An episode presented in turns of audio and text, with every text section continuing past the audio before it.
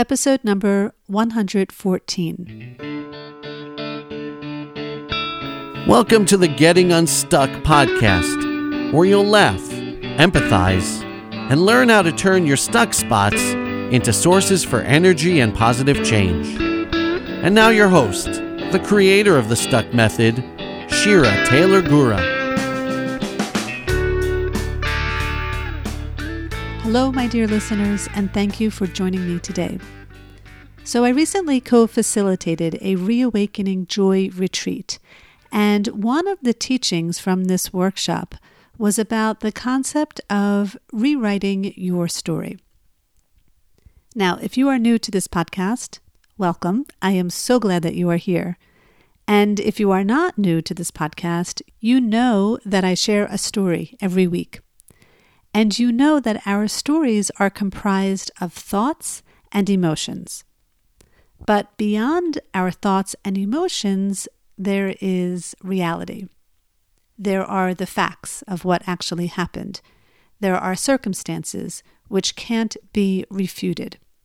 And when we do the work of getting unstuck, we are looking for those circumstances so that we can recognize what indeed is a fact and where are we placing a story on top of that fact, which is what ends up creating our pain and suffering. And we do this work using the stuck method. So, I have a story for you today about how you can rewrite your story. So, this is what happened.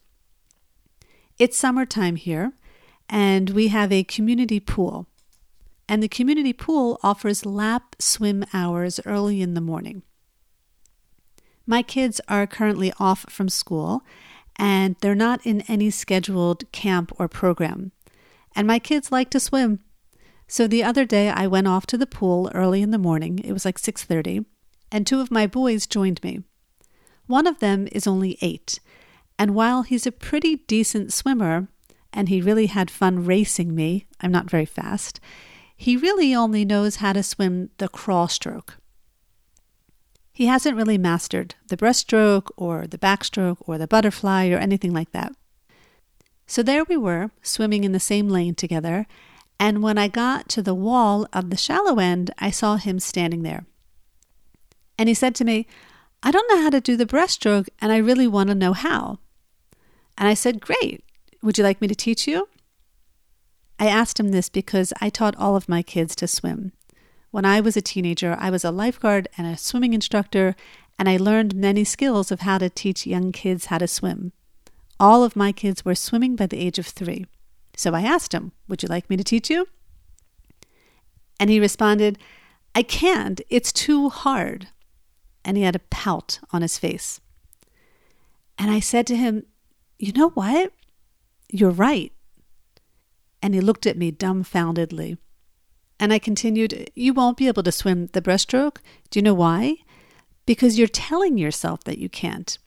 And your thoughts create your reality. And so you're right. You are absolutely right. You will not be able to learn how to swim the breaststroke. I think you may be stuck on doubt, but I know you can get unstuck. I'm going to swim up and back, and we'll talk about this again if you want.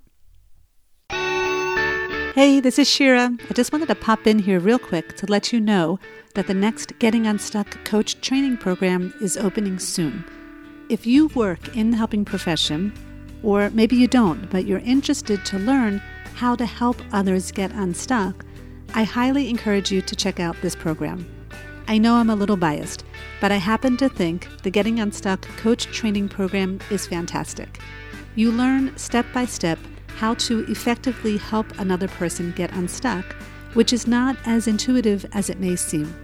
From the first day of the program, you get paired up with a partner so that the focus of your training is not just about knowledge, but about real life coaching. Head over to my website, shiragura.com forward slash certification to sign up for the waiting list, or email me to secure your spot today. Believe me, there is nothing quite as powerful, inspiring, and life changing than being able to help another person get unstuck. Okay, back to the program. So, guess what happened when I got back? my son was swimming the breaststroke. I mean, it wasn't the best breaststroke in the world, but he was doing it. And I clapped and I smiled and I was really proud of him. Now, do you know why my son was able to make that switch from stuck on doubt to unstuck from doubt? Because we live the stuck method in my home. We actually speak three languages in my home we speak English, Hebrew, and the stuck method. So while I don't coach my kids unsolicitedly, I do help them out when they ask, or if I offer them help and they respond positively. I've helped my teenage daughter umpteen times using this method, specifically with peer pressure. And I've helped my three sons in endless ways with how they interact with each other and school issues and body image and more. And because we speak this language in the house, it's possible for them to get unstuck a lot quicker than, say, other kids who are totally unfamiliar with this. Because for them, it's not just about knowledge, it's about experience. And they have me to help them every single day, literally. We do this getting unstuck work on a daily basis. And the way I see it, my kids are super fortunate to be growing up with the skill to be able to get themselves unstuck independently from me, or sometimes with a little help from me. My son, Amir, got himself unstuck from doubt because he S took a stop when I swam away. He T told himself he was stuck on doubt. He U uncovered the belief on his own that he wasn't able to figure out how to do the breaststroke, and then he investigated that belief on his own, and he realized it wasn't true. And then he C considered rewriting his story. Now, I'm not sure he would be able to articulate all of that to you, but that's in essence what he did because he has so much practice getting unstuck with me. And he's only eight.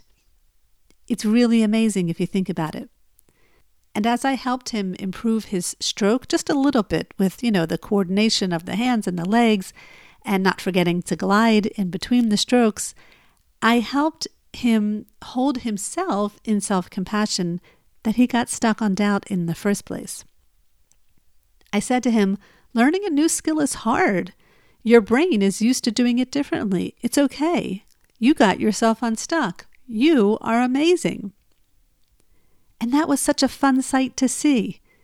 Really, it gives me such a warm feeling inside when I can help another person get unstuck. Okay, so what about you? Where in your life may you be feeling stuck? And where may you be able to rewrite your story? Now, the first part really is to notice that you're even in a story, right? The second part is to see which part of that story can you rewrite or choose another way of seeing in order to get unstuck and feel better. I'd love to hear from you if you rewrite your stuck story.